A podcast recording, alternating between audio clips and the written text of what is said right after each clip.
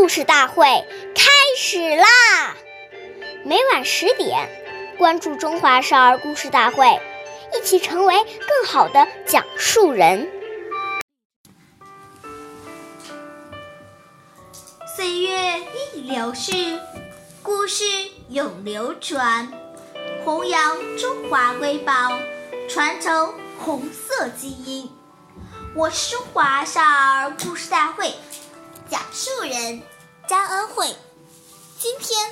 我给大家讲的故事是《红色经典故事》第一集《毛泽东实事求是》。题词的由来，在中央党校有一块很大的石头，上面刻着开国领袖毛泽东爷爷。题写的四个大字“实事求是”，这是什么时候题写的呢？这四个字又是什么意思呢？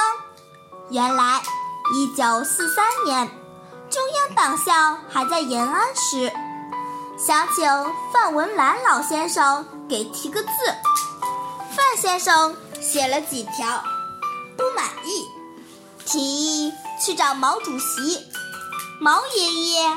叫人拿来四张二尺见方的麻纸，饱蘸浓墨，一挥而就。